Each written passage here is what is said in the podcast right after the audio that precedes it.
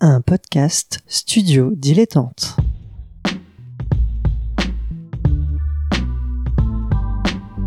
Donc ce que vous proposez comme d'habitude, c'est de la poudre de perlimpin. La République, c'est moi Et je ne me laisserai jamais entraîner par un opportuniste dans cette voie-là. Allez, rangez vos mines boudeuses, rangez vos discours de rageux. Restons polis, le podcast qui explique calmement la politique.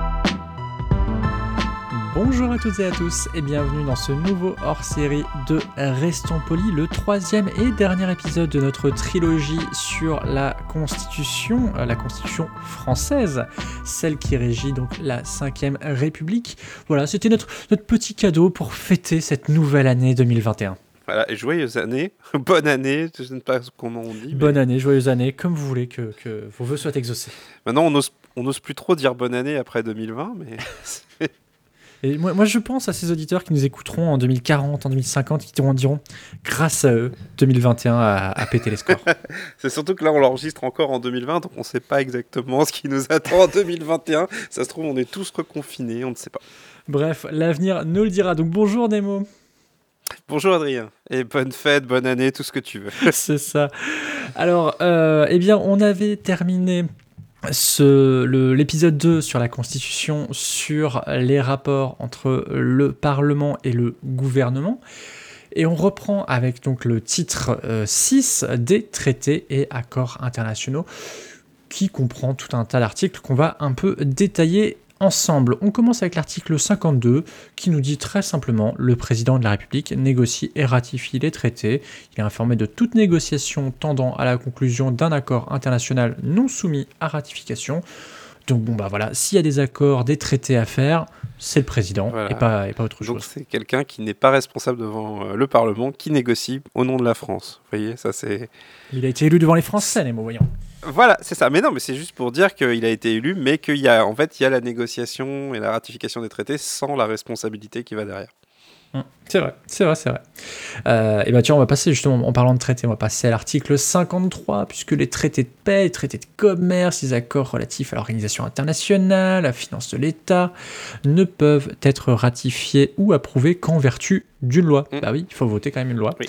Euh, c'est pas, c'est pas comme ça, euh, et ils ne prennent effet qu'après avoir été ratifiés ou approuvés. Mm. Donc c'est quand même important à préciser. Oui, et puis euh, ça, il faut savoir qu'il existe dans les assemblées des procédures accélérées pour ce genre de cas. Ce qui paraît assez logique, hein, puisque bon, globalement, euh, c'est quand même Oui. assez euh, discuté en amont. Est-ce qu'on a vraiment envie que l'Assemblée prenne une journée complète pour discuter de chaque traité qu'on discute avec chaque pays? Je ne sais pas. Ça se discute, hein, mais Bah écoute, euh, si tu veux, le- le- l'Angleterre, alors où on, où on parle, est en train de tout renégocier. ça prend un petit peu de temps. Oui. hein. Ça devait prendre, je sais pas, 6 mois, ça a pris 4 ans. Sachant que là, on parle de tra- encore on parle d'échanges, on parle d'ac- on parle d'accords commerciaux, d'accords d'échange, etc. Euh, donc voilà. Allez, on passe à, l'article euh, 53-1 euh, qui euh, vient euh, nous dire que euh, les autorités de la République ont toujours le droit de donner asile à tout étranger persécuté en raison de son action, de son action pardon, en faveur de la liberté ou qui sollicite la protection de la France pour tout autre motif. En gros, la France, elle fait ce qu'elle veut, elle accueille euh, des demandeurs d'asile si elle le veut et peu importe ce qu'elle a signé. Je résume bien? Oui, tu résumes bien. Puis il y avait quand même un truc dans l'article 53 au-dessus, disons qu'on ne peut pas prendre, échanger ou rajouter des territoires sans le consentement des populations. C'est quand même, je pense que c'est un vieux reste de la colonisation qui reste là. C'est possible. C'est très possible. Euh, Puisqu'on parle justement un peu de, de politique internationale, il y a cet euh, article 53-2 qui dit que euh, la République peut, j'ai souligné le peut, euh, reconnaître la juridiction de la Cour pénale internationale. Je trouve ça assez rigolo, ce peut. Mm. Euh, C'est peut, mais aussi peut ne pas. Oui, voilà. Elle ne doit pas, elle peut. Euh, mais ça, c'est bon, tous les pays hein, qui se protègent contre. euh, généralement, un pays déteste avoir dans sa constitution euh, quelque chose qui le lie de force à, une, au- à un autre État. Hein, on peut penser à la, constitution japonaise, notamment faite après-guerre. Mm, mm.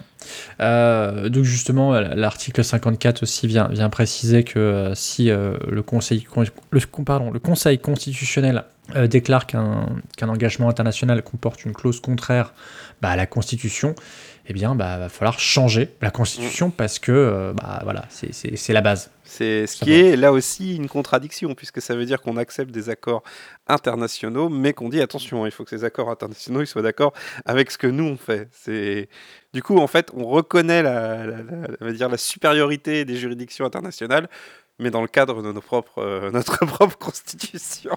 C'est ça. C'est bah, la France est au-dessus de tout, voyons, tu sais bien. Mais, mais tous les pays le font, on va pas, on va pas, on va pas ça. non plus. C'est ça. Allez, article 55, les traités ou accords euh, ratifiés ou approuvés ont, dès leur publication, une autorité supérieure à celle des lois, sous réserve pour chaque accord ou traité de son application par l'autre partie. En gros, euh, c'est, euh, on s'est mis d'accord sur quelque chose, eh bien, il faut qu'on le fasse tous les deux, tout simplement.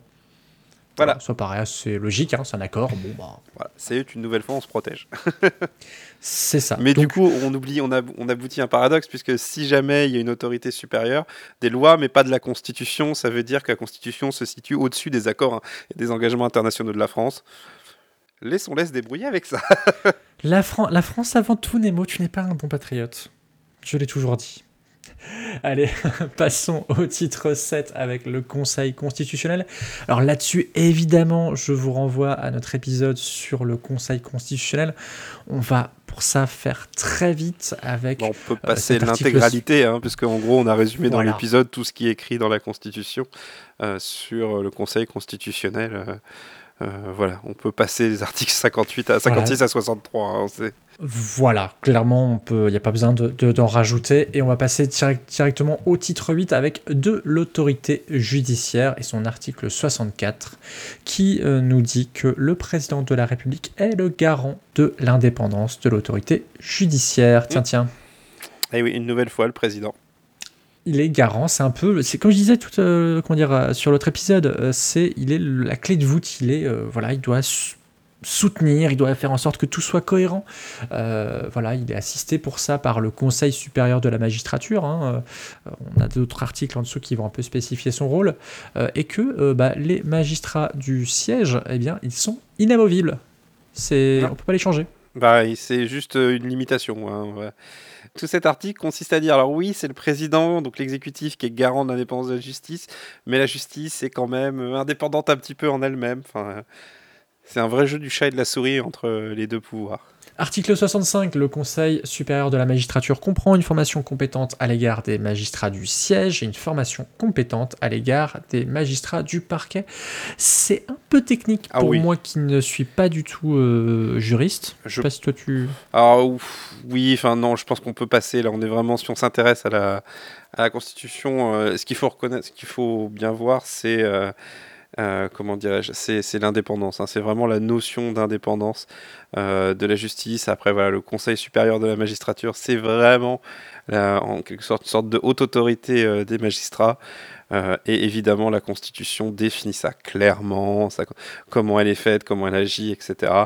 Là, je pense qu'on mérite, ça mériterait tout un épisode de Restant Poli, loin de ce hors-série, on va dire. Ouais, à, à noter quand même que certains de ces membres sont euh, nommés euh, par le président de chaque assemblée du Parlement, donc euh, voilà, sur, sous seul a- sur le seul avis de la commission permanente compétente, donc de l'Assemblée ou du Sénat. Bah, du coup, on va Notez quand même que c'est oui. vraiment, c'est généralement des points de, des, des points de tension en fait hein, entre la justice et l'exécutif, parce que chacun se jauge, se jauge un peu. Euh, et euh, certains euh, cherchent à, préserver les indépendances. Pour préciser quand même la différence entre les, magistrats du siège et les magistrats du parquet, c'est les magistrats du siège, en gros c'est les juges, les magistrats du parquet c'est les procureurs. C'est voilà. Les deux sont sous la responsabilité publique, mais vous comprenez bien qu'un procureur il défend son opinion au nom de la société, tandis que bah, le siège juge les choses. Il essaie d'appliquer les lois euh, avec les, différents éléments euh, qu'il a. À noter que aussi que le Conseil supérieur de la magistrature, donc comme c'est défini dans cet article-là, euh, se prononce sur les questions relatives à la déontologie des magistrats. Donc c'est quand même, on voit bien hein, quelque chose de qui est un peu touchy. hein. Dès qu'on parle de déontologie, c'est quelque chose qui n'est pas à prendre à la légère, mais probablement que ça fera l'objet d'un prochain euh, Restons Polis. Passons euh, à l'article 66 qui dit que nul ne peut être arbitrairement détenu. C'est tout bête, mais il faut le préciser. Oui, et c'est tout. Et le diable étant une nouvelle fois dans les détails, qu'est-ce qu'une détention arbitraire? C'est une question juridique euh, qui continue euh, à l'heure actuelle. Qu'est-ce qu'une détention arbitraire? À partir de quel moment considère-t-on qu'une détention est arbitraire? Parce que c'est bien gentil hein, de mettre Eh ça, oui. mais après, euh, démerdez-vous. Et d'ailleurs, enfin, c'est assez intéressant de lire la, la phrase qui est juste en dessous, c'est l'autorité judiciaire gardienne de la liberté individuelle assure le respect de ce principe, mais dans les conditions prévues par la loi. Donc, euh, on voit bien que c'est conditionnel quand même. Voilà, et puis que voilà, et c'est très compliqué. Et je pense que euh, nombre d'avocats pourraient avoir énormément de choses à dire sur cette phrase. Allez, article 66-1, euh, celui-là je l'aime bien, nul ne peut être condamné à la peine de mort. C'est tout bête, mais c'est vital pour Oui. certains. Parce que euh, bah, il avait été, euh, c'est le, président Chirac qui avait décidé de, de mettre ça, je crois, dans, en, en fin de mandat, enfin, dans la fin de son deuxième possible. mandat, parce que euh, la fin de la peine de mort était actée par la loi en France, mais pas dans la Constitution, ce qui signifie que maintenant il est beaucoup plus difficile de revenir à la peine de mort, euh, puisqu'il faudrait changer la Constitution, ce qui est beaucoup plus compliqué que changer la loi. Allez, passons au, titre 9 avec la haute cour et cet article 67 euh, qui, euh, certes, euh, nous dit que le président de la République n'est pas responsable des actes accomplis bah, sous, le, sous, le, comment dire, sous, sous la casquette de président de la République euh, et que voilà, on ne peut pas le, le- poursuivre, le condamner pour tel ou tel acte. Euh, voilà, c'est une sorte d'immunité pour faire simple. Ah oui, là, c'est une immunité euh, totale quasiment. À noter que ça ne concerne que le président de la République. Et je, je crois que la question s'est posée pour ses collaborateurs. Si par exemple un collaborateur agit sur instruction du président de la République, est-ce qu'il est concerné par cet article? C'est une, euh, c'est une question. Je, pense qu'il peut être condamné, je pense. En tout cas, ça, ça, ça, hum, enfin, ça explique pourquoi certaines affaires euh, mettent du temps. Bah, c'est parce que bah, il faut tout simplement qu'un président ou une présidente bah, finisse son mandat, en fait, tout simplement. Et après, il, il redevient sous un délai de- d'un mois, euh, bah, justi- un et une justiciable comme tout le monde. Euh, et on va, on va parler un peu d'une autre procédure qui est pas très courante, c'est le mot qu'on puisse dire, Non. avec l'article 68 qui vient préciser comment est prononcée la destitution euh, du président de la République. Je te laisse nous l'expliquer, Léon. Oui, alors c'est une procédure qui est tellement pas courante qu'elle a jamais été utilisée en fait. Euh, je crois qu'elle est récente, elle a moins de 20 ans. Euh, donc le président de la République ne peut être destitué qu'en cas de manquement à ses devoirs manifestement incompatible avec l'exercice de son mandat. Donc déjà ça pose le niveau, il faut vraiment que ce soit grave. Et cette destitution est prononcée par le Mans constitué en haute cour. Alors pour réunir la haute cour, c'est très compliqué parce que déjà toutes les décisions se prennent à la majorité des deux tiers des membres des assemblées ou de la haute cour.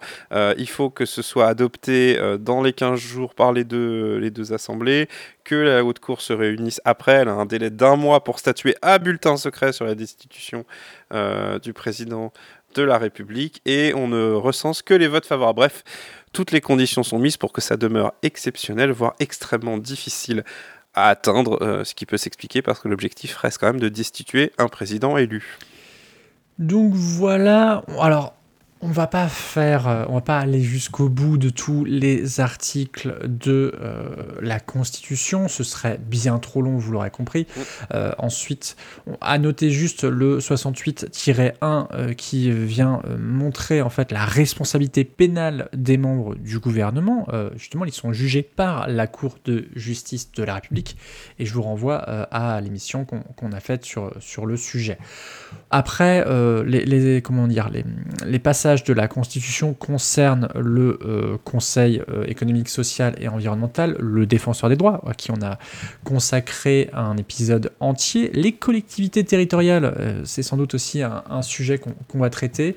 On a parlé des maires, hein, Des- notamment. Voilà, on a parlé des maires, mais on aurait pu parler des, des régions, des départements, etc.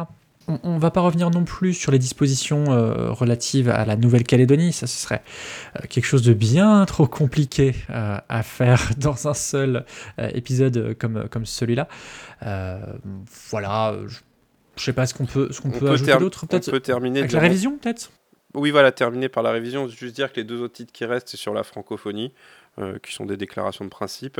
Et il y a quand même le titre 15 sur l'Union européenne qui considère, euh, qui détaille l'adhésion de la France euh, à l'Union européenne. Et là aussi, encore une fois, ce serait tout un épisode à faire puisque c'est nos relations politiques, parlementaires et juridiques avec l'Union. Mais ça, c'est vraiment quelque chose. quelque chose encore une fois de spécifique. Et oui, effectivement, on peut terminer par la révision, parce que voilà, c'est que maintenant on a une belle constitution, là on en est à l'article 89, mais comme vous pouvez vous, pouvez vous en douter, elle n'a pas été faite d'un coup, hein, parce que je pense que en 58, on n'avait pas une idée de ce que serait euh, l'Union européenne telle qu'elle est euh, actuellement. Et euh, du coup, bah, il faut pouvoir cette révision, euh, cette, constitution, pouvoir la réviser. Euh, lors, de, lors du premier épisode, j'avais parlé du, du dilemme du bateau de Thésée. C'est un peu ça l'idée. Qu'on- à force de faire des révisions dans tous les sens, est-ce qu'on a encore une constitution euh, dans l'esprit du début Mais en tout cas, on peut la changer. Mais c'est pas si simple. Et oui, l'initiative de la révision de la Constitution appartient euh, concurremment au président de la République sur proposition du Premier ministre et aux membres du Parlement. Le projet euh, de, ou la proposition de révision doit être examinée dans les conditions et délais fixés par l'article 42. hein, je vous laisse aller le consulter et voter par les deux assemblées en des termes identiques. C'est Eh important. oui, premier piège. Eh oui, parce que ça c'est euh, c'est- et donc c'est vraiment contrairement à une loi qui où euh, au final l'Assemblée nationale a le dernier mot. Là, les deux chambres du Parlement doivent voter un, un texte identique.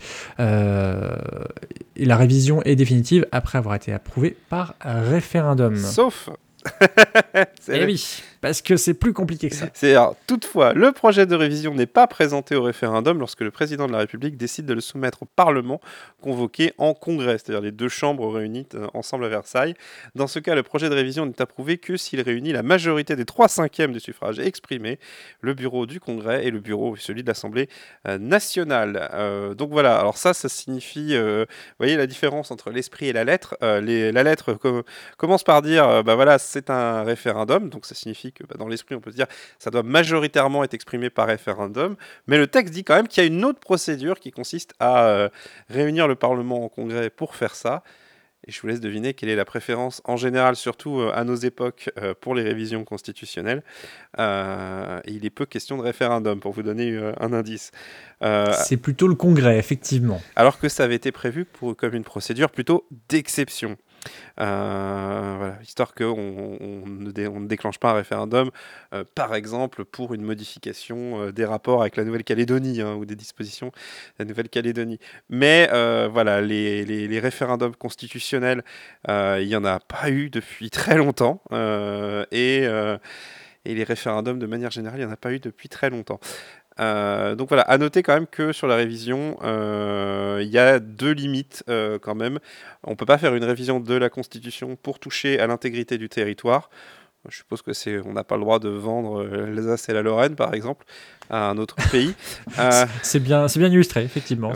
voilà, et la forme républicaine du gouvernement ne peut faire l'objet d'une révision, c'est-à-dire que les gouvernements d'exception, ce n'est pas possible dans, la, dans la Constitution.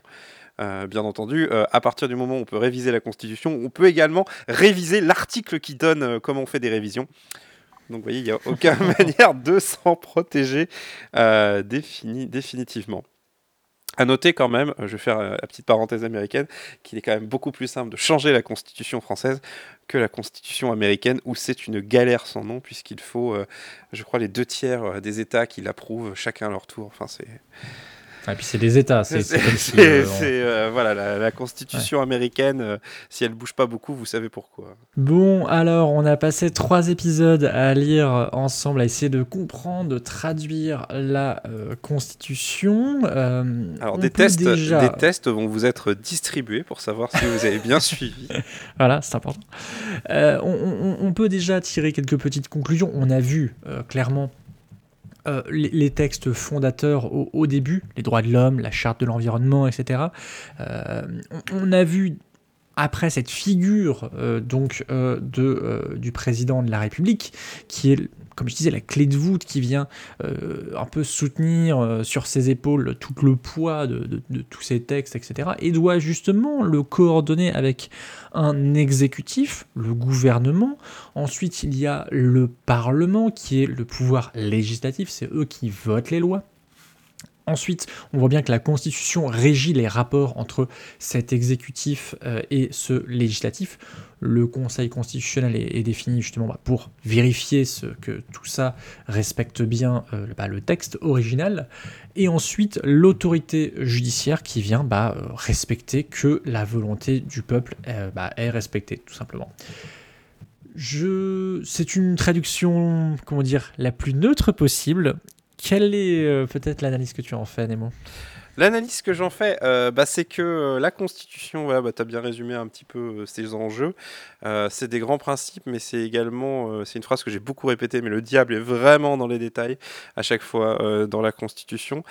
C'est un texte qui mérite qu'on en débatte, c'est un texte qui mérite d'être discuté, et j'espère que vous aurez mieux compris pourquoi, lors des élections, on entend souvent parler de révision, voire de remplacement de la Constitution, parce que ben, c'est vraiment les règles du jeu, quoi. C'est euh, euh, de la façon dont la Constitution définit les rapports entre les différents pouvoirs, dépend l'application de ces pouvoirs, et de ça dépend beaucoup de choses qui pèsent à la fois sur notre quotidien et euh, sur les des années et des années et des années à venir. Oui, alors parmi les, les, comment dire, les défauts que certains trouvent à, à la Constitution, il y a déjà cette figure présidentielle qui, au-delà de, de, comment dire, de l'ambiance médiatique dans laquelle on, on vit lorsqu'on enregistre cette, cette émission, est déjà là présente dans la Constitution et on voit bien en fait le, le- le côté quasiment historique hein, dans, dans quel euh, cadre historique le- la Constitution s'est écrite. C'est c'est finalement un peu le retour du général de Gaulle. hein, euh, Ah oui, complètement. on est en plein dedans. On voit qu'il y a vraiment cette figure euh, du président de la République, de, pilier euh, euh, central. Le gouvernement qui est un outil, mais et quel outil, puisque en fait il vient vraiment servir de, moteur à la démocratie, où le Parlement, euh, certes, a un pouvoir de, de restriction, mais qui est quand même un peu contraint par Ouais. le, le Ah, précaré qu'on lui donne. C'est euh, alors ça c'est mon analyse, hein, mais le gouvernement euh, le gouvernement, le gouvernement est le grand gagnant, enfin le président de la République est le grand gagnant de cette constitution, c'est-à-dire qu'il a énormément de pouvoir et peu de contrôle. Il a même une roue de transmission qui est le gouvernement et le premier ministre qui lui servent un petit peu de pare-feu hein, face au contrôle euh, du Parlement et le Parlement est le grand perdant de cette constitution puisque le Parlement a un pouvoir euh, bridé, un pouvoir euh, qui est très très encadré, euh, ses membres également, et euh, on le voit même euh, lorsqu'il s'agit de la prérogative du Parlement, c'est-à-dire la discussion et le vote de la loi, c'est quand même le gouvernement qui peut avoir le dernier mot. C'est même quelque chose d'assez reconnu que à l'Assemblée nationale ou enfin surtout l'Assemblée nationale, le- la séance parlementaire est un jeu où à la fin c'est toujours le gouvernement qui gagne parce qu'il dispose d'énormément de moyens de contraindre euh, le Parlement à appliquer euh, le- les textes dont il a envie. Et, euh, et c'est défini directement dans la Constitution, donc c'est une volonté. Vraiment, c'est volontaire. À, à noter aussi que ce, ce- ce- cette remarque que tu fais, elle est aussi liée euh, au calendrier électoral euh, Oui. actuel qui fait que euh, le mandat du président correspond à celui de l'Assemblée nationale, ce qui crée effectivement qu'il- n'y a pas de cohabitation quasiment, euh, en tout cas pour l'instant, ça, n'est jamais arrivé dans ce calendrier-là. Là où la Constitution a été pensée pour un septennat, je pense. Oui, oui, non, mais même au-delà de ça, la, Constitution, elle n'est pas responsable de, ce, cet état de fait, puisque c'est pas elle qui définit la durée des, euh, élections, l'organisation euh, des élections. Ce qui, je pense, est un grand absent de ça, c'est que la Constitution suppose une certaine indépendance euh, du Parlement, du gouvernement, enfin même du gouvernement vis-à-vis du, président et, compagnie, et qu'en réalité, euh, les, euh, les, les- les portes sont beaucoup plus poreuses. Enfin, il y a, y, a y a des portes, en fait, de transmission entre tout ça, et que, effectivement, bah, on le voit dans l'organisation des élections. Les élections législatives sont dépendantes des présidentielles et non pas l'inverse, ce qui aboutit bien à la situation qu'on connaît actuelle, où une majorité a les pouvoirs pour 5 ans de manière générale. Seule euh, exception, c'est le Sénat. euh, qui échappe Mhm. à ça puisque son, son rythme de, est, est différent mais euh, le Sénat comme vous avez pu le, le voir dans cette constitution n'a pas le dernier mot en ce qui concerne le vote de la loi Mais en tout cas, c'est, mais en tout cas, c'est intéressant de, de regarder que c'est. Alors évidemment, on n'est pas rentré dans tous les détails, mais si vous regardez le début de la Constitution, c'est pas si compliqué que ça à lire si vous passez les, les, les parties les plus techniques, mais que ça sert à, ça, ça permet de bien comprendre l'organisation de la République française. Mm. Et à, noter, euh, ce qui est intéressant, c'est les, modalités, en tout cas, je n'irai pas jusqu'à dire de contrôle, mais en tout cas d'observation de la démocratie de la Ve République. Euh, Je pense notamment au, Conseil économique et social qu'on n'a pas eu le temps de- de- d'évoquer en longueur. On a évoqué par contre la Cour des comptes euh, qui, est là, le, défenseur des droits aussi, qu'on a évoqué dans un précédent épisode. Donc c'est intéressant que si en tout cas la Constitution ne permet pas un Parlement fort, il permet en tout cas une observation fine, peut-être euh, en vue bah, d'élections euh, de qualité. Si on veut essayer d'être optimiste. hein. Oui, on peut, mais ce sont des interprétations. À noter qu'il y a quand même beaucoup dans ce qui concerne les hautes autorités, y compris celles qui sont définies au niveau constitutionnel, euh, comme le Conseil économique et social, le défenseur des droits, la Cour des comptes, que ce sont des fonctions d'assistance du gouvernement, toujours. Ce ne sont jamais des fonctions de contrôle euh, réel qui, elles, sont la prérogative euh, du Parlement. Voilà, qui justement c'est effectivement d'assistance du, tu l'as dit, du gouvernement et, et aussi du coup bah, du, du- du Parlement. Euh, bon, bah, je crois qu'on on est, on est bon pour, euh, pour cette euh, fin de, de triptyque, de série de fin d'année, en tout cas de, de fête de fin d'année. Merci beaucoup Nemo. Eh Ben écoute, merci à toi Adrien, puis on continue en 2021, et puis avec vous, j'espère. Ouais, n'hésitez pas à partager entre guillemets la bonne nouvelle euh, auprès. Mais oui, mais oui, mais voilà, tout à fait. Euh, en tout cas, si jamais vous avez euh, des, des amis, je sais pas, un cousin, une nièce qui se posent des questions bah, sur ces cours de d'éducation civique, et ben c'est peut-être l'occasion de l'initier au podcast Restons polis. Merci encore Nemo, on te retrouve dans Canapé Game les Pyrénées à gauche toutes et Swing State pour parler de politique américaine. Merci à Suzy Q pour le générique, merci à PodCloud qui nous permet de faire ce flux RSS, merci à YouPod qui nous permet de, mettre sur YouTube, et merci à vous de nous écouter. À bientôt. À bientôt Pour soutenir ce podcast et l'association qui le porte, rendez-vous sur tipeee.com slash studio-dilettante.